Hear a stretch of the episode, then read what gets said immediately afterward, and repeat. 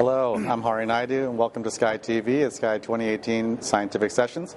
I'm joined by Dr. David Kandzari, an expert in the field in uh, antiplatelet therapy. Thanks for And we're here me. to talk about uh, short DAPT. So the question first is, why short DAPT? I think for many years we were trying to get shorter and shorter DAPT, but there's more and more data that, of course, in some patients with higher ischemic risks, or even in the baseline ischemic risks, it might be beneficial to prolong that. It's interesting, hasn't it, that we've come full circle in the evolution of drug-eluting Right. stents from the initial introduction of Cypher and Taxus, which actually came with relatively short dual antiplatelet Correct. therapy durations, Yes. longer than a bare Yeah, metal stent, months, but relatively, right, yeah, yeah. three months, for example.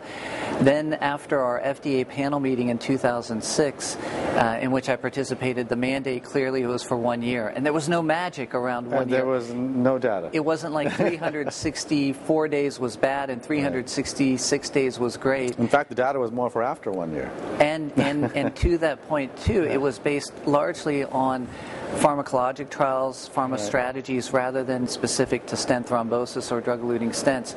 And that mandate has really persisted through guidelines, mm-hmm. especially more in the United States than in Europe for years, and it's persisted as a standard of care in clinical practice. And now, just as you imply with the successes that we've observed with contemporary PCI and in part contemporary drug eluting stents, we see not only exceptionally low rates of target mm-hmm. vessel related myocardial infarction and stent thrombosis, but um, it's also in part raised this issue of the safety, which is very mm-hmm. favorable with existing drug eluting stents. And is there a need for longer term dual antiplatelet therapy? It's raised this balance of benefit, risk versus mm-hmm. reward of bleeding. And then further, I think in many ways, uh, in the evolution of interventional cardiology, whether it's CHIP or complex intervention, in part comes along with that a growing population of elderly patients, of high risk bleeding population, Right.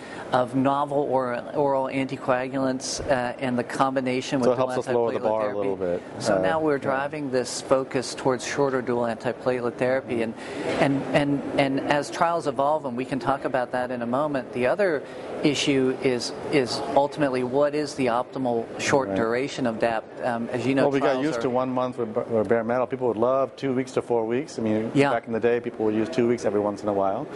Um, but uh, And, and part of the issue too has been um, in the design of shorter dual antiplatelet therapy trials. At least in the United States, there's been a regulatory reticence, and at least initially, for moving down to the one-month time period, Right. maybe starting at three-month uh, time periods, which is existent in the Right. EVOLVE DAPT trial. Um, and now other other manufacturers are moving uh, forward. For example, uh, Abbott with the Xience stent, Medtronic now moving to the one-month dual antiplatelet therapy Right, study.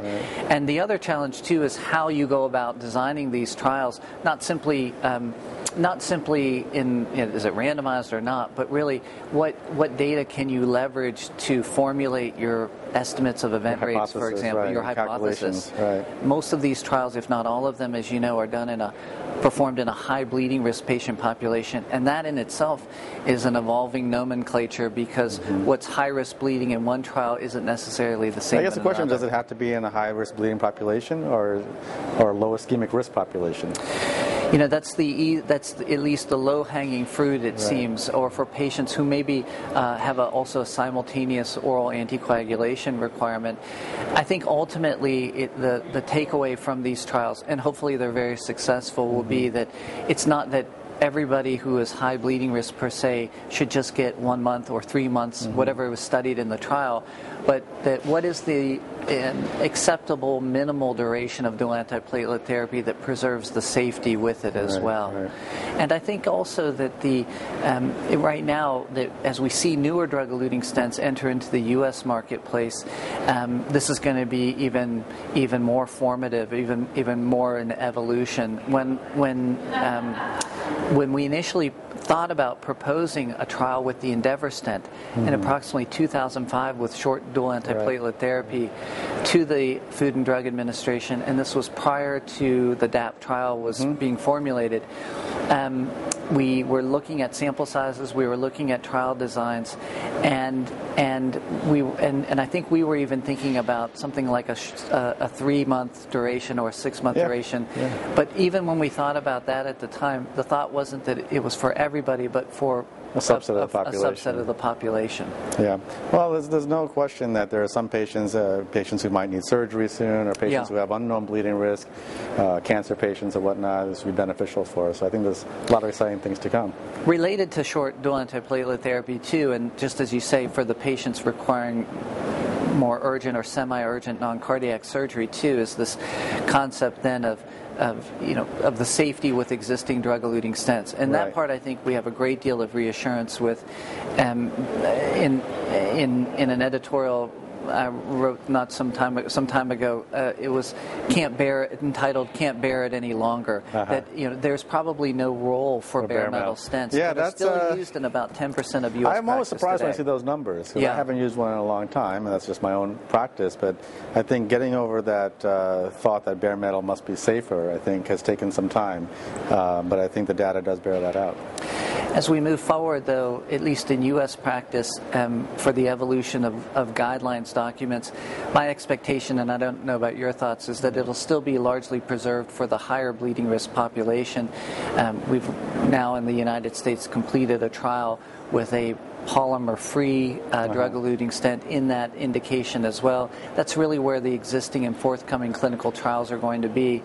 The the the issue, as I mentioned, too, for newer sponsors of drug-eluting stents that are coming in the United States will be what data do they have existent in their in their data sets in their in their warehouses Right. um, to justify a, a single arm trial? Will they need to do a randomized trial?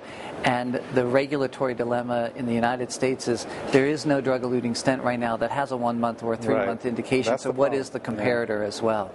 Well, think cl- clinical care what we want moves faster than the regulatory, Yeah. and which is more risk uh, risk averse.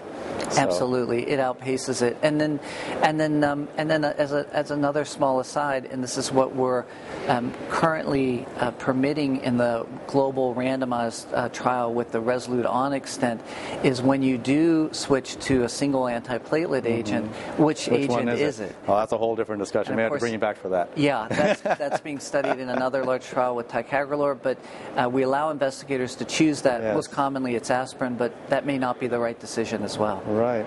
Well, thank you for coming. Fascinating discussion. Thanks I think for there's more me. to come in this field. Absolutely. Thank you for joining us for SCAI TV at SCAI 2018 Scientific Sessions.